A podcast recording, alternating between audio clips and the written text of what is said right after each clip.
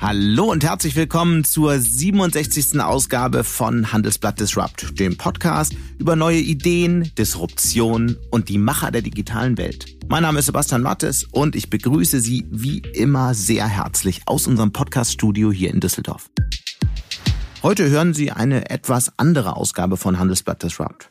Wir wollen nämlich über Wirecard sprechen, über das Unternehmen, das einen der größten Skandale der deutschen Wirtschaft ausgelöst hat. Es geht um verschwundene Milliarden, um Geheimagenten und die bis dahin große deutsche Hoffnung auf einen deutschen Digital-Champion. Kaum ein Thema elektrisiert die Leserinnen und Leser des Handelsblatts derzeit mehr als die Aufklärung dieses Skandals. Deswegen haben wir in der Redaktion eine neue Podcast-Reihe zum Fall Wirecard gestartet. Darin stellen wir die Frage, wie es zu diesem Skandal kommen konnte. Dafür sprechen wir mit Wirecard-Insidern, Detektiven, Finanzexperten und natürlich auch Politikern. Mein Kollege Felix Holtermann aus dem Frankfurter Handelsblattbüro hat sich in den vergangenen Monaten mit kaum einem Thema so viel beschäftigt wie mit Wirecard. Er war sogar einer der wenigen Journalisten, der einen der mutmaßlichen Drahtzieher des Skandals, den ehemaligen COO des Unternehmens Jan Marsalek, getroffen hat. Höchste Zeit also, ihn einmal zu Handelsblatt Disrupt einzuladen. Hallo Felix, schön, dass du da bist. Hallo Sebastian. Wann bist du eigentlich zum ersten Mal mit Wirecard in Kontakt gekommen?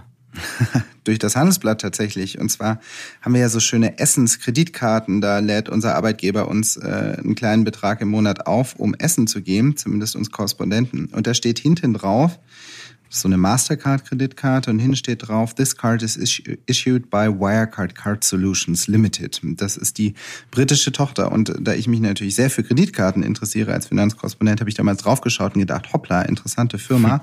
Ja, und dann ein Jahr später musste ich mich dann damit auch beruflich beschäftigen. Bei mir ist es sogar noch länger her. Ich habe vor vielen Jahren mal ein Konto bei N26 eröffnet und damals war Wirecard noch quasi der Infrastrukturdienstleister dafür. Und schon damals, ich hatte dann auch nicht verstanden, was Wirecard ist und habe dann angefangen zu recherchieren. Und schon damals, vor vielen Jahren, gab es im Internet große Diskussionen, dass bei dem Laden nicht alles ganz sauber läuft. Warum dauert es dann so lange, bis dieser mutmaßliche Betrug ähm, aufgeflogen ist? Ja, das ist die Frage aller Fragen, äh, die sich leider auch nicht so kurz beantworten lässt. Es liegt wahrscheinlich an einer ganzen Mischung an verschiedenen Faktoren. Zum einen wissen wir, dass ähm, es ganz viele Verantwortliche gab, die viele Jahre hinweg bei Wirecard sozusagen ihren Stempel darunter gesetzt haben, dass dieses Unternehmen sauber ist. Das mhm. sind die Wirtschaftsprüfer, das sind die Aufsichtsräte, das sind auch die Aufseher. Das ist die Deutsche Börse, das ist die Ratingagentur Moody's und viele andere, die eigentlich all die Jahre die Zweifel, die es ja schon sehr früh gab bei Wirecard, wir sprechen vielleicht noch drüber, ähm, letztendlich äh, äh, abgebügelt haben. Und äh, Kritiker, die gab es auch, die gab es auch schon früh, aber lange sind die nicht durchgedrungen. Vielleicht auch, weil Wirecard einfach eine so gute und vor allem in Deutschland so willkommene Story war.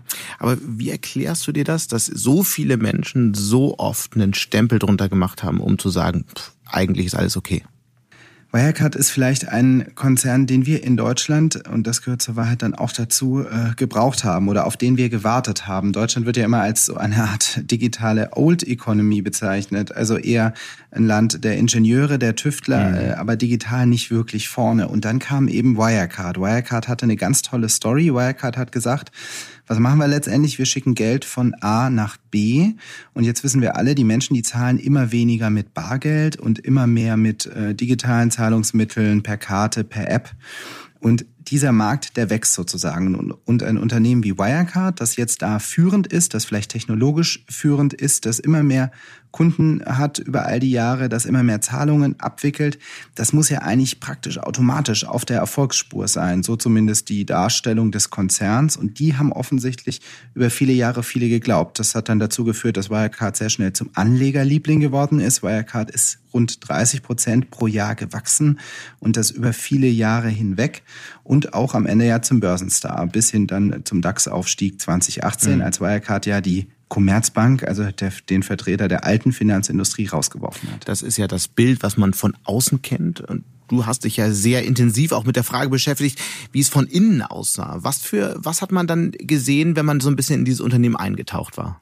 Was ich sehr früh in der Recherche gemerkt habe, ist, dass es nicht eine Wirecard gab, sondern mehrere. Mhm. Im Nachhinein wissen wir, es gab eigentlich drei Wirecards. Die erste Wirecard, das war die Wirecard für die große Bühne, die Wirecard des äh, Vorstandsvorsitzenden Markus Braun, die Wirecard für die äh, Anleger für die Börsenstory. Das war also ein sehr erfolgreiches, sehr innovatives digitales Vorzeigeunternehmen aus dem Vorort Aschheim von München, das mit überlegener Technologie immer mehr digitale Zahlungen abwickelt, einen Wachstumsmarkt besetzt hat und praktisch, wie gesagt, auf der Erfolgsspur ist.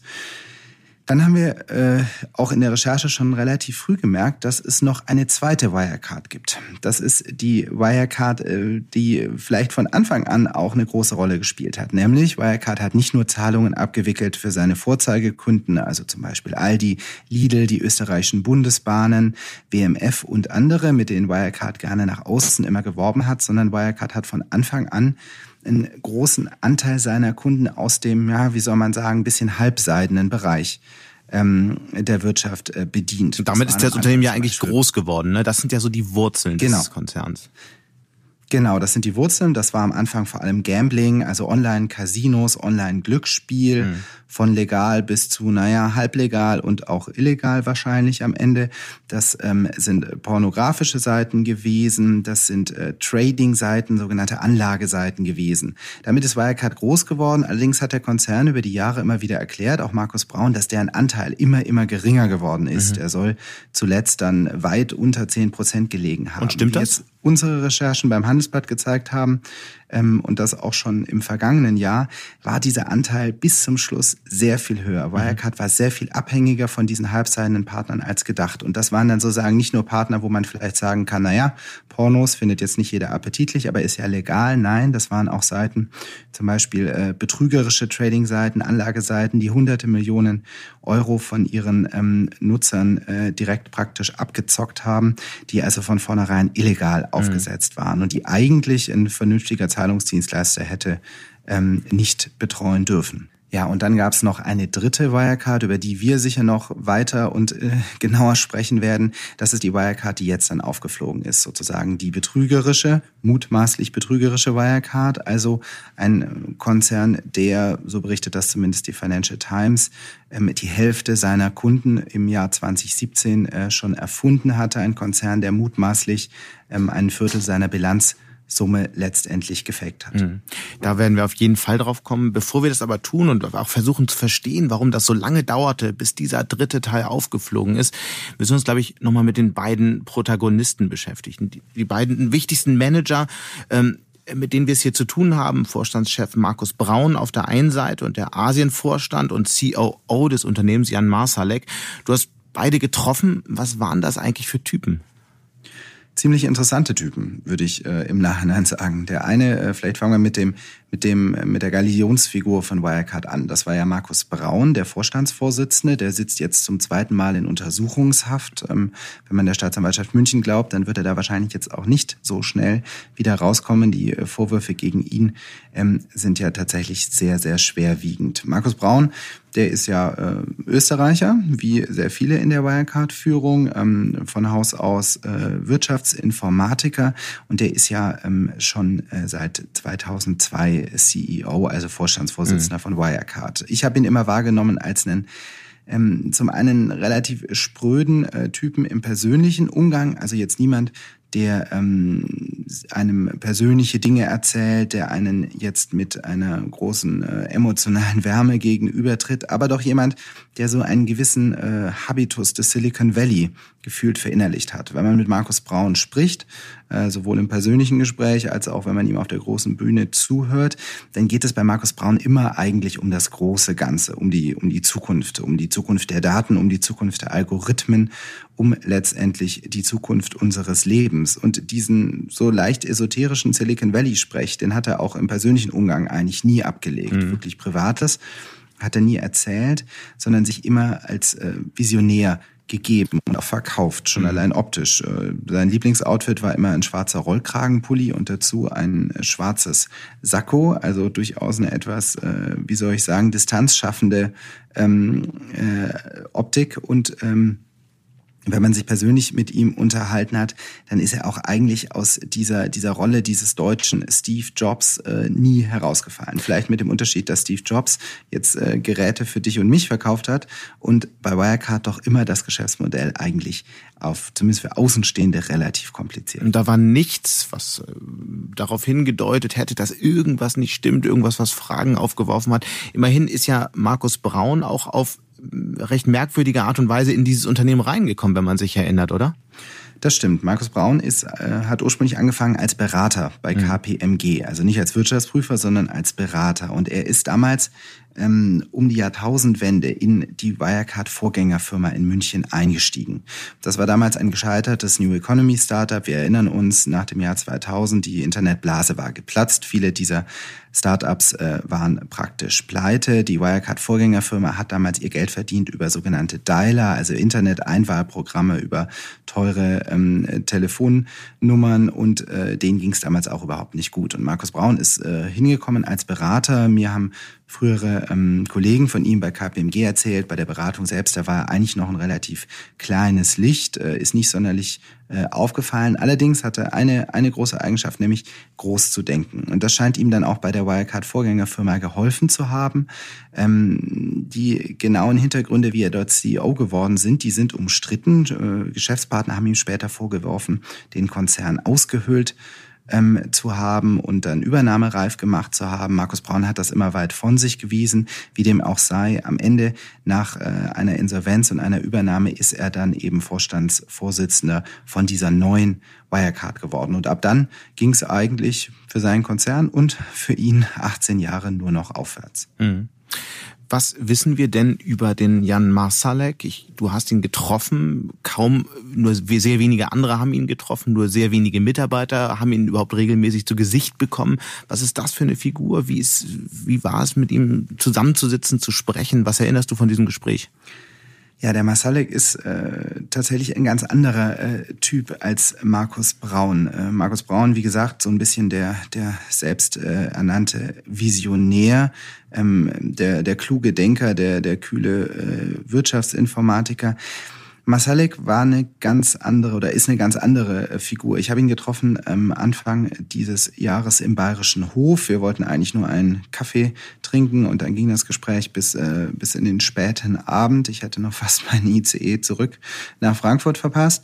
Masalek ist ein Mensch, der einem erstmal gegenübertritt und äh, erstmal sehr korrekt auftritt. Masalek hat äh, immer äh, sehr schicke, sehr feine Anzüge getragen, gut geschnitten, ähm, immer eine dicke Uhr, ein ausgesucht höfliches Auftreten, aber auch immer ein Mensch, der zumindest als ich ihn getroffen habe, nicht wirklich fassbar war auf den ersten Blick. Ähm, ich habe ihn zum Beispiel gefragt, wie sich sein Name denn ausspricht. Masalek äh, sein Vater kommt ja aus Tschechien. Ich habe ihn gefragt, ähm, sprechen Sie sich Masalek aus oder Marschalek? Und seine Antwort war, ganz wie Sie möchten. Das zeigt vielleicht schon ein bisschen, ähm, was er für ein Mensch ist. Ich hatte den Eindruck, er ist ein Mensch, der äh, sein Gegenüber spiegelt, der einem also das Gefühl gibt, dass man vielleicht auf einer Ebene ist, selbst wenn man das jetzt äh, gar nicht äh, gar nicht unbedingt direkt ist, ähm, jemand, der sich nicht in die Karten schauen lässt, der aber ähm, dem Gegenüber immer das Gefühl gibt, sozusagen äh, on good terms zu sein. Mhm. Ähm, er hat dann sehr lange mit mir gesprochen. Er hat äh,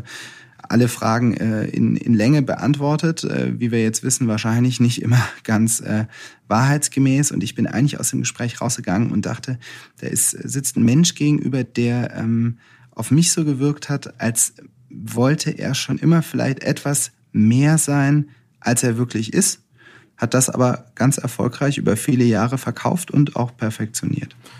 Ja, einer, der sich auch gerne damit gebrüstet hat, Geheimdienstkontakte zu haben. Was, was hast du denn so von Wegbegleitern äh, erfahren, von, von Menschen, mit denen er Kontakt hatte? Das sind ja wahnsinnig wilde Geschichten. Was haben überhaupt Geheimdienste jetzt mit dieser ganzen Wirecard-Causa zu tun?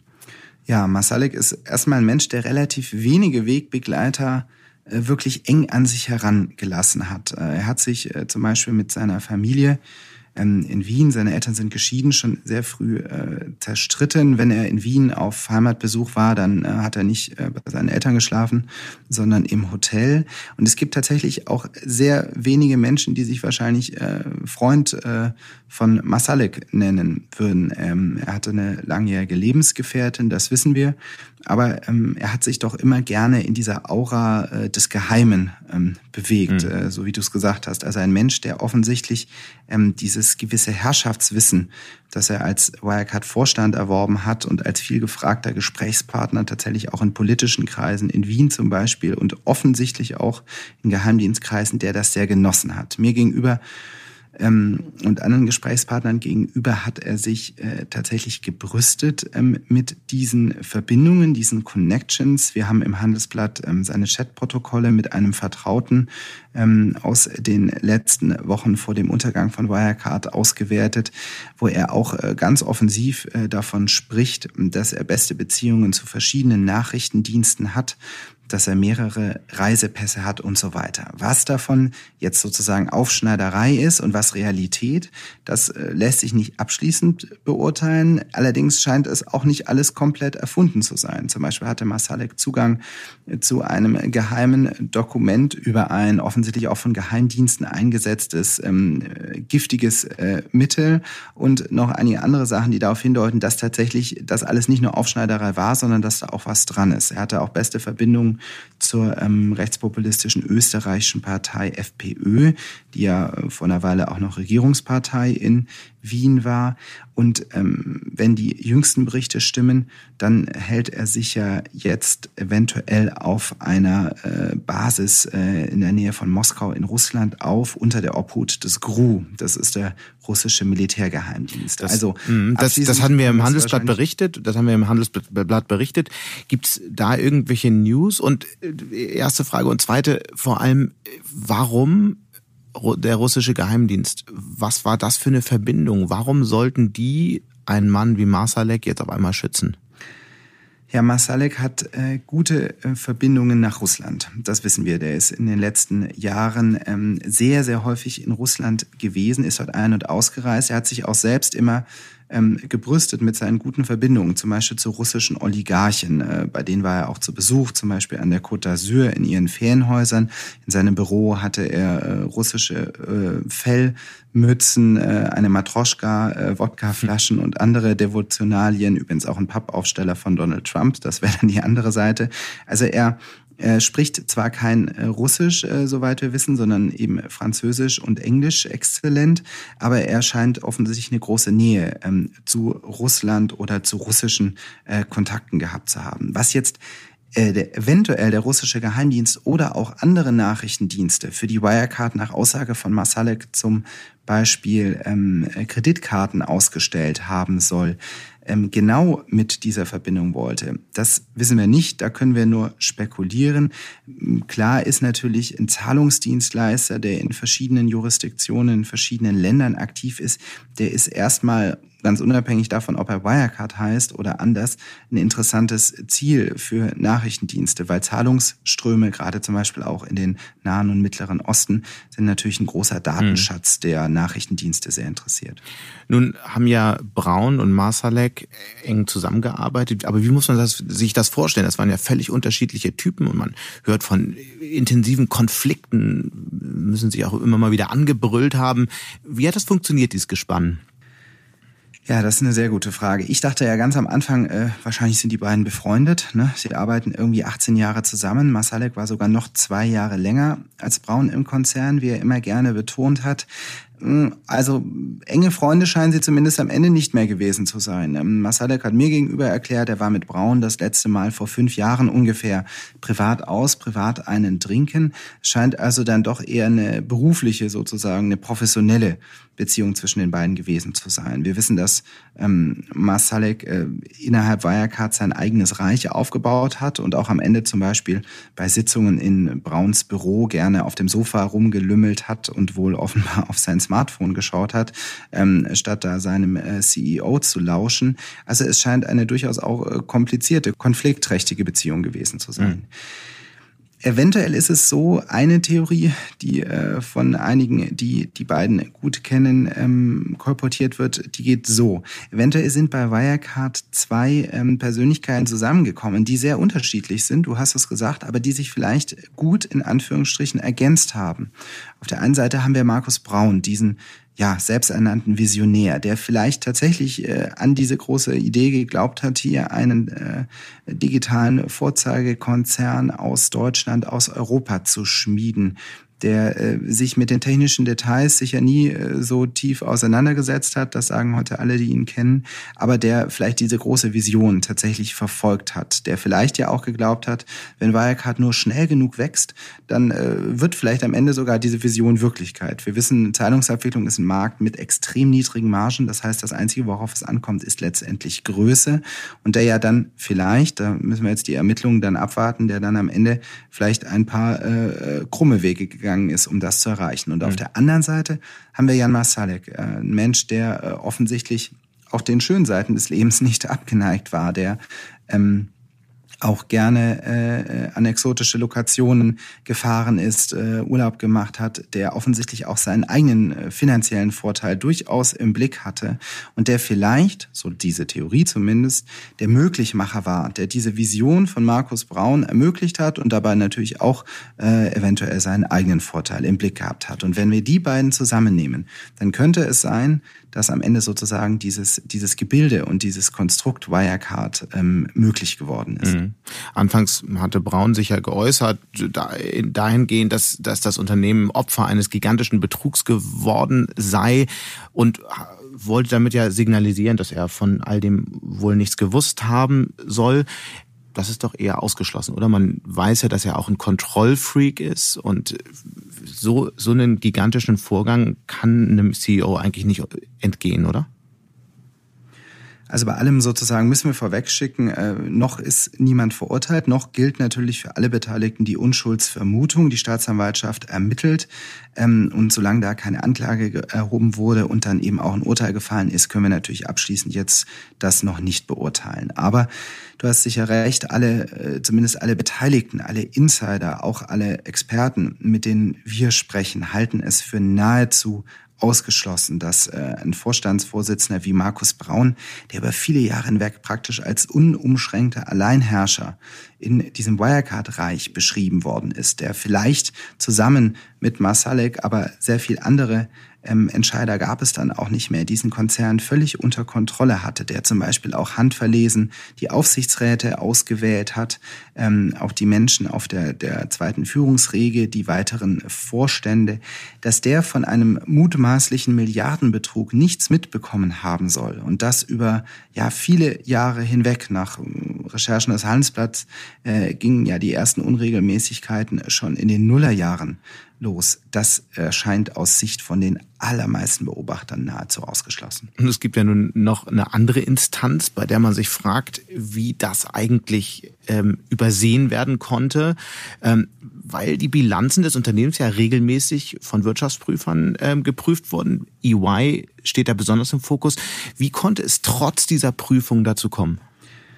Das ist die Frage aller Fragen, die, glaube ich, auch EY äh, umtreibt. EY ist ja eine der vier großen Wirtschaftsprüfungsgesellschaften, prüft zahlreiche, auch deutsche Großkonzerne und steht jetzt tatsächlich im Feuer der Kritik. EY hat zehn Jahre lang die Wirecard-Bilanzen ohne Beanstandungen, zumindest ohne öffentlich geäußerte Beanstandungen, ähm, geprüft, hat zehn Jahre lang äh, sie auch testiert. Ähm, EY selbst sagt, wir sind Opfer geworden von einem internationalen Betrug, von einer ganzen äh, Gruppe an Personen, die hier mit hoher krimineller Energie zusammengearbeitet haben. Es gibt aber auch viele Experten, viele Wirtschaftsprüfer, auch von anderen großen und kleinen Prüfgesellschaften, die sich auch beim Handelsblatt gemeldet haben und äh, die äh, übrigens auch Konkurrenten von Wirecard, ähm, Banker und andere, die mit Wirtschaftsprüfern zusammenarbeiten, die das Stand heute unvorstellbar finden, dass äh, EY dieser mutmaßliche Milliardenbetrug entgangen ist. Ähm, vielleicht mal ein Beispiel zu nennen. Ähm, wenn es stimmt, was die, was die, was der Konzern erklärt hat und äh, wonach es auch nach den jüngsten Ermittlungen aussieht, dann hat ja ähm, Wirecard über sogenannte Treuhandkonten in Asien mhm sein Konzernvermögen erhöht, seinen Cashbestand erhöht und äh, letztendlich überhöht ausgewiesen. Und diese Treuhandkonten, die äh, sind jetzt nicht, wie man es vielleicht vermuten könnte, bei ganz großen, seriösen beziehungsweise über jeden Zweifel erhabenen Banken geführt worden. HSBC könnte man ja in Ostasien dran denken oder Standard Chartered. Nein, sondern bei eher kleineren, bei eher regionaleren Banken, zum Beispiel in Singapur oder dann später in Manila, also auf den Philippinen. Und diese Treuhand Bestätigungen, diese Saldenbestätigungen, die haben sich ja letztendlich als gefälscht herausgestellt. So hat es zumindest EY hm. ähm, äh, aufgedeckt. Und da stellt sich nun schon die Frage, diese Bestätigung, die gibt es ja nicht erst seit gestern, warum das nicht sehr viel früher aufgefallen ist. Warum EY sich zum Beispiel auf Saldenbestätigungen, also sozusagen Jahresend- oder Periodenbestätigungen verlassen hat, statt sich diese Treuhandkonten ganz genau anzuschauen, statt sich die Transaktionsströme anzuschauen, statt sich ähm, da vielleicht noch weitere ähm, äh, Gebühren und sonstige Übersichten geben zu lassen. Ähm, was da dann genau äh, sozusagen schiefgelaufen ist, das muss EY jetzt sicher auch intern aufklären. Aber das ist etwas, wo doch sehr, sehr viele Beobachter sagen, das können sie überhaupt nicht nachvollziehen. Vielleicht gehen wir nochmal einen Schritt zurück und erklären ähm, in einfachen Worten für alle die, die sich das jetzt noch nicht so richtig vorstellen können, wie eigentlich diese wundersame Geldvermehrungsmaschine von Wirecard funktioniert hat. Also alles, äh, was ich jetzt sage, sozusagen basiert auf den aktuellen Erkenntnissen der Ermittler. Es kann gut sein, dass das dann im weiteren Verlauf nochmal korrigiert werden muss. Mhm. Aber so das Bild, wie es sich jetzt aktuell darstellt. Aktuell sieht es so aus, dass Wirecard ähm, sein wahnsinniges Wachstum von 30 Prozent pro Jahr offensichtlich schon seit einiger Zeit, die Staatsanwaltschaft München geht zum Beispiel davon aus, spätestens seit dem Jahr 2015 nicht mehr aus seinem realen Geschäft ähm, erzielen konnte. Das reale Geschäft, also das Geschäft mit den äh, großen Einzelhändlern und Online-Shops, vielleicht auch mit manchen der dubiosen Partner, über die wir vorhin gesprochen haben, das ist offensichtlich schon seit vielen Jahren oder seit einigen Jahren defizitär. So, jetzt gibt's aber noch einen weiteren Bereich bei Wirecard, der in den letzten Jahren ganz stark gewachsen ist und der auch den größten Teil dieser Wachstumsstory der letzten Jahre beigesteuert hat. Zumindest auf dem Papier, offiziell. Und das ist das Asiengeschäft, das eben vom Asienvorstand Jan Masalek ähm, betreut worden ist.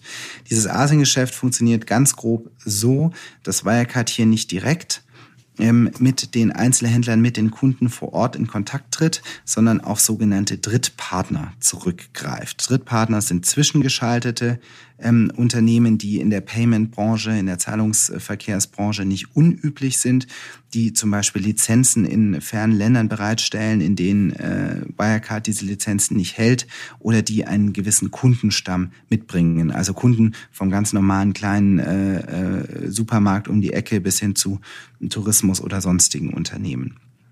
Und dieses Geschäft, das ist eben nun, wie wir im Nachhinein wissen, äh, zu großen Teilen gefälscht gewesen. Dieses Geschäft gab es zu großen Teilen nicht.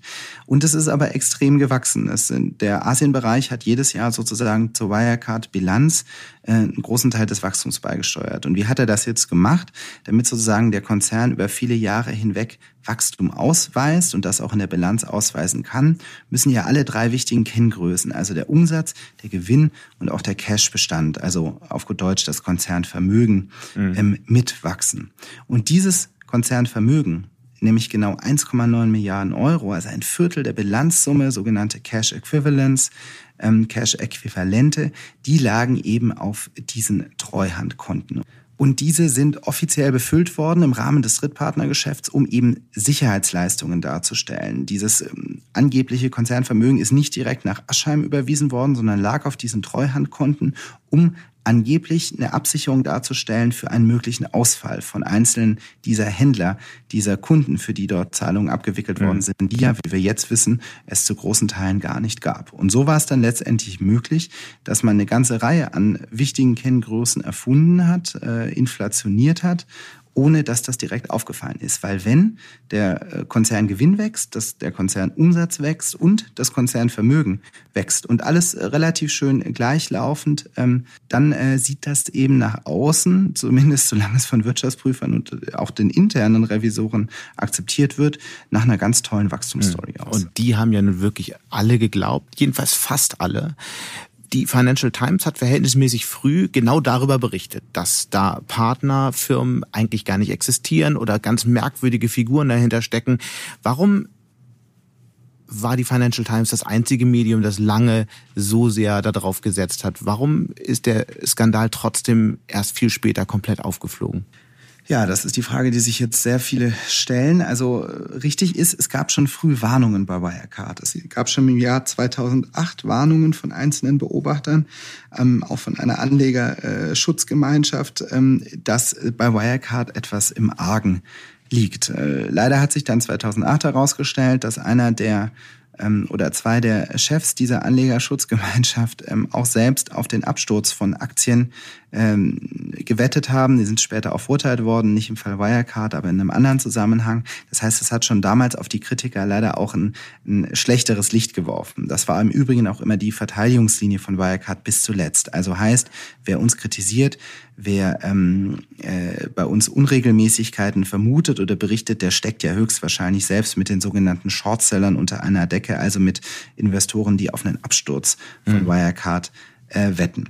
Jetzt gab es 2015 dann den nächsten größeren kritischen Bericht. Zatara hieß der von einem völlig unbekannten Analysedienst bis dahin. Wenn man den liest, dann äh, ist der auch eine ziemliche Mischung, ein ziemliches Konglomerat an, äh, an schwerwiegenden Vorwürfen. Und die Financial Times hat schon damals 2015 diesen Bericht aufgegriffen und über diese dort äh, identifizierten oder äh, genannten Probleme ähm, berichtet.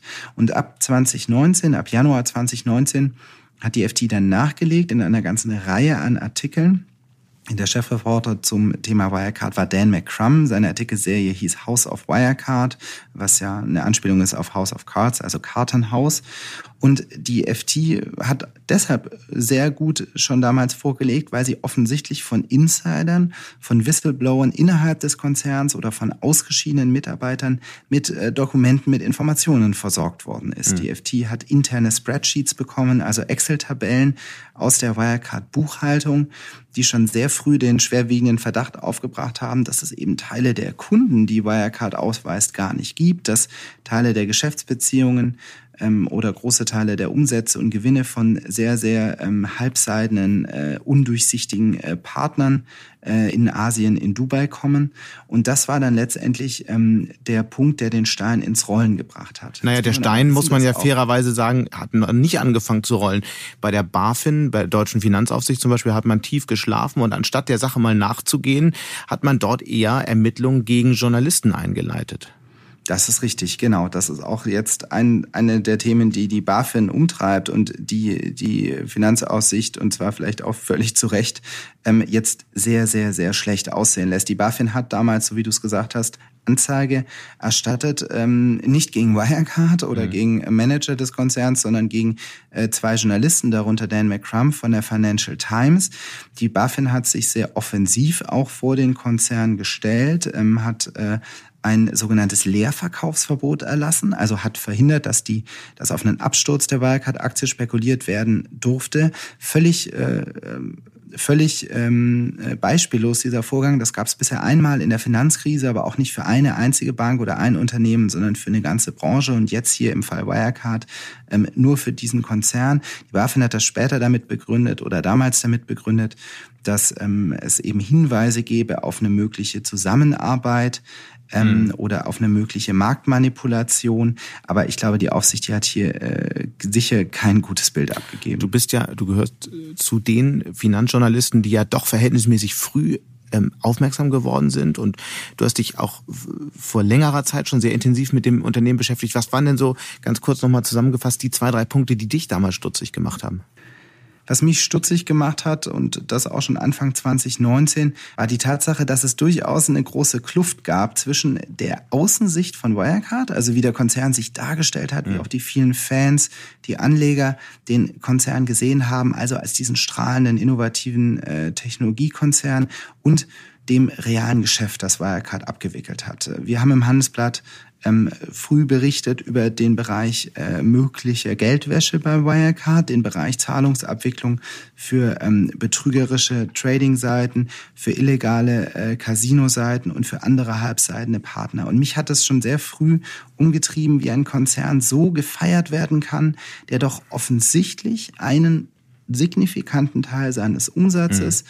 wie Ermittlungen schon damals von Staatsanwälten ergeben haben, wie auch äh, Nachforschungen von Anlegerschützern ergeben haben, äh, der einen großen Teil seines Umsatzes, einen signifikanten Teil seines Umsatzes mit solchen halbseidenen Geschäften verdient. Wo ein Partner wie Aldi zum Beispiel mit dem Wirecard immer geworben hat, vielleicht der Partner fürs Schaufenster war, aber wie Insider schon damals erzählt haben, der wirkliche Gewinnbeitrag dann doch eher von diesen halbseidenen Partnern mhm. kam und nicht von diesen großen Partnern eben äh, fürs Schaufenster. Und das hat mich schon früh umgetrieben und hat mich gewundert, die andere große Geschichte, die dann eben aufkam, das muss man letztendlich sagen, das hat die FT geleistet. Mhm. Die, die Tatsache, dass es nicht nur diese halbseidene Wirecard gab, sondern dass es wahrscheinlich auch eine fiktive Wirecard gab. Das ist letztendlich das äh, Rechercheergebnis äh, und die Leistung der FT, das aufgedeckt zu haben. Wie ging denn Wirecard mit seinen Kritikern um? Ziemlich aggressiv, äh, muss man sagen. Eine klassische Verteidigungslinie des Konzerns war eigentlich von Anfang an, schon seit den Nullerjahren, dass die Kritiker von Wirecard doch mit Shortsellern, also eben den Investoren, die auf einen Absturz von Wirecard wetten, unter einer Decke stecken. Kritische Journalisten, die berichtet haben, sind schon äh, sehr früh mit diesem Vorwurf konfrontiert worden. Wirecard hat eigentlich das ganze Instrumentarium ausgepackt, was man so machen, äh, was man so nutzen kann. Mhm. Ähm, kritische Journalisten haben äh, früh äh, Post bekommen von äh, Medienanwälten, ich auch, wir beim Handelsblatt auch, ähm, sind dann auch ähm, mit entsprechenden äh, Klagen überzogen worden. Ähm, es gibt äh, Überwachungspläne, von denen Wirecard immer abgestritten hat, dass der Konzern sie autorisiert hat, äh, aus denen hervorgeht, dass kritische Journalisten überwacht worden sind von Detektiven, zum Beispiel Dan McCrum in London. Oder auch ähm, hier in Deutschland Michael Hedstück, der Chefredakteur des Finance Magazins. Ähm, in einem Fall hat der Konzern dann auch Handelsblatt-Anfrage auch zugegeben eine einmalige Überwachung, so hat Wirecard das zumindest genannt, in London ähm, in Auftrag gegeben beziehungsweise nicht gestoppt mhm. zu haben. Ähm, wahrscheinlich gab es da auch noch mehr. Ähm, auf jeden Fall äh, gibt es eine ganze Reihe an Wirecard-Kritiker, die auch sehr unangenehme Erfahrungen gemacht haben, bis hin zu einem Anlegerschützer, äh, der äh, damals Besuch bekommen hat von dem Wirecard-Anwalt und auch von einem mit ihm äh, befreundeten äh, Preisboxer. ähm, auch ich habe ein paar unangenehme Erfahrungen gemacht. Ich bin jetzt nicht äh, von einem Boxer bedroht worden, aber ähm, gerade die vielen Fans von Wirecard, überzeugte Anleger und auch andere etwas dubiose Internet-Accounts, die haben andere Kollegen und auch mich schon sehr früh äh, ziemlich hart angegangen. Wir haben E-Mails bekommen, wir haben Twitter-Nachrichten bekommen, wir haben Briefe bekommen. Ähm, manches war fast schon kurios. Ich habe mal eine Boxer-Shorts, äh, eine alte geschickt bekommen als Anspielung auf die Shortseller, mit denen wir angeblich unter einer Decke stecken. Anderes war dann weniger kurios, sondern ähm, tatsächlich nicht mehr so angenehm, äh, bis hin zu Drohungen. Äh, ich solle froh sein, wenn wir uns jetzt heute Abend nicht auf der Straße begegnen und so weiter. Also das hat man ja verfolgen können auch bei Twitter. Was steckte denn eigentlich hinter diesen Attacken? Waren das enttäuschte Anleger oder was vermutest du? Ja, das äh, haben wir uns auch gefragt. Wer steckt eigentlich dahinter? Ist es am Ende vielleicht sogar der Konzern selbst? Ist es eine wild gewordene PR-Agentur? Sind es wirklich enttäuschte Anleger? So wie du sagst, bei Twitter sind Fake-Accounts über uns angelegt worden. Es gab auch Meldungen äh, gegen uns bei der BaFin und äh, der Polizei und anderen Behörden. Ähm, wirklich wissen tue ich es nicht. Wer genau dahinter steckt, zu vermuten ist tatsächlich, dass es zu großen Teilen vielleicht auch wirklich ähm, äh, Wirecard-Anleger waren, Investoren. Ich habe eine Mails bekommen, Briefe Briefe von Leuten, die gesagt haben, sie hätten ihre komplette Altersvorsorge in Wirecard-Aktien investiert. Da würde ich ja jetzt als Finanzjournalist sagen, das ist nie eine gute Idee, egal bei welchem Konzern. Aber diese Leute, die haben natürlich ein ganz ernsthaftes Interesse aus ihrer Sicht gehabt, dass nicht schlecht über Wirecard geschrieben wird. Mhm. Im Nachhinein muss man sagen, vielleicht wäre es gut gewesen, wenn sie auch die kritischen Berichte sich genauer angeschaut hätten, weil was jetzt am Ende aus ihrer Anlage geworden ist, äh, das wissen wir alle. Fans hatte der Konzern ja nicht nur unter Anlegern, sondern auch in Berlin. Vorstände von Wirecard sind mit Spitzenpolitikern auf Reisen gegangen. Man hat sich, äh, man hat sich äh, im Hintergrund Gesprächen getroffen. Wie blickt man denn in Berlin jetzt auf den ganzen Skandal?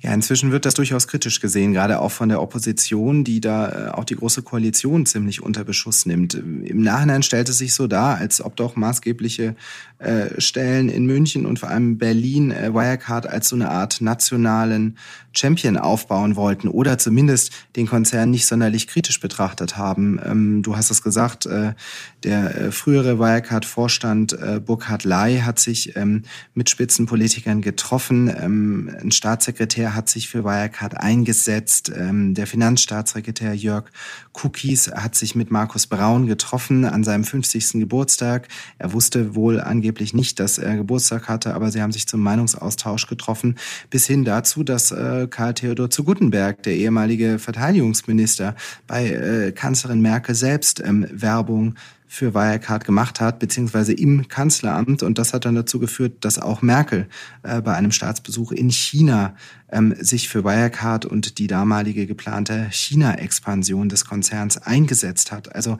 man sieht hier, Wirecard hatte Kontakte bis in höchste Kreise und auch das ganze Geheimdienstthema, das kommt da auch nochmal auf. Denn ein Wirecard-Lobbyist war tatsächlich Fritsche, der ehemalige Geheimdienstkoordinator der Bundesregierung.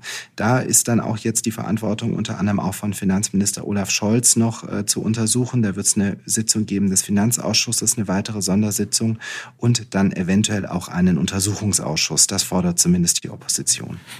Ganz kurz vor Schluss müssen wir einmal kurz über den Insolvenzverwalter sprechen, der ja auch tiefe Einblicke hat. Was ist denn jetzt eigentlich noch übrig von dem Unternehmen? Was, was lässt sich überhaupt noch verkaufen?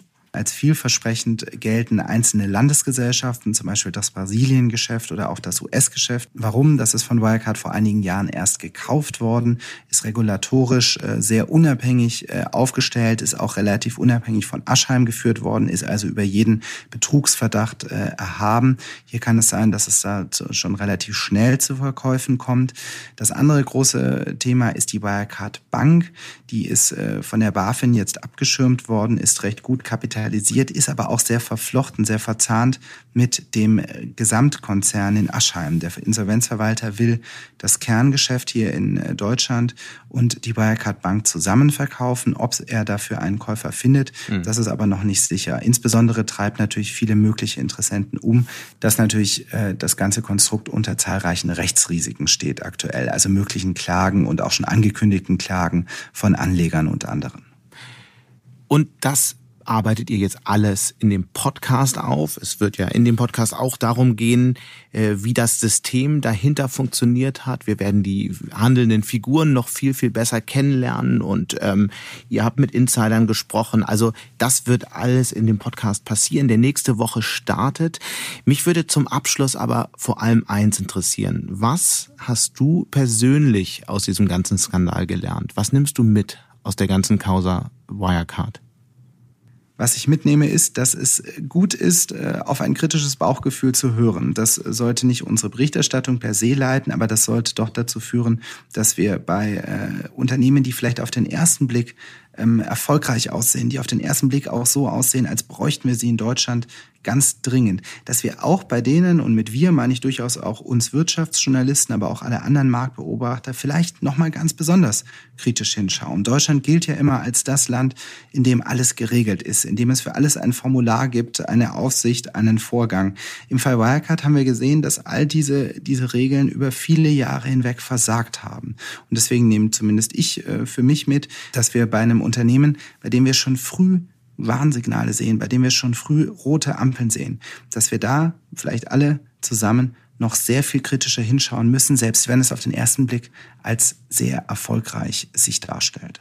Felix, ganz herzlichen Dank und wir sind sehr gespannt auf euren neuen Podcast. Vielen Dank. Und damit sind wir auch schon am Ende von dieser etwas anderen Ausgabe von Handelsblatt Disrupt. Nächste Woche hören Sie dann hier auf diesem Kanal die erste Folge des Wirecard Podcasts. Wie immer freue ich mich aber auch über Kommentare in der Handelsblatt Disrupt LinkedIn-Gruppe oder senden Sie mir gerne eine Mail. Die Details finden Sie wie immer in den Show Notes. Danke an dieser Stelle auch für die Unterstützung von Alexander Voss und Migo Fecke und Regina Körner von professionalpodcast.com, dem Dienstleister für Podcastproduktion. Wir melden uns nächste Woche Freitag wieder, dann wie gesagt mit noch mehr Wirecard. Bis dahin wünsche ich Ihnen aber eine schöne Woche und interessante digitale, aber natürlich auch analoge Zeiten. Ihr Sebastian Mattes.